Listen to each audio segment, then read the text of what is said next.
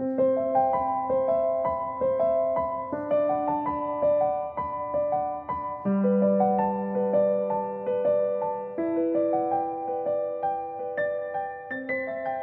Wonderful Wizard of Oz, Volume 7 The Journey to the Great Oz, Chapter 9. So Dorothy went first, holding Toto in her arms. The Tin Woodman followed, and the Scarecrow came next.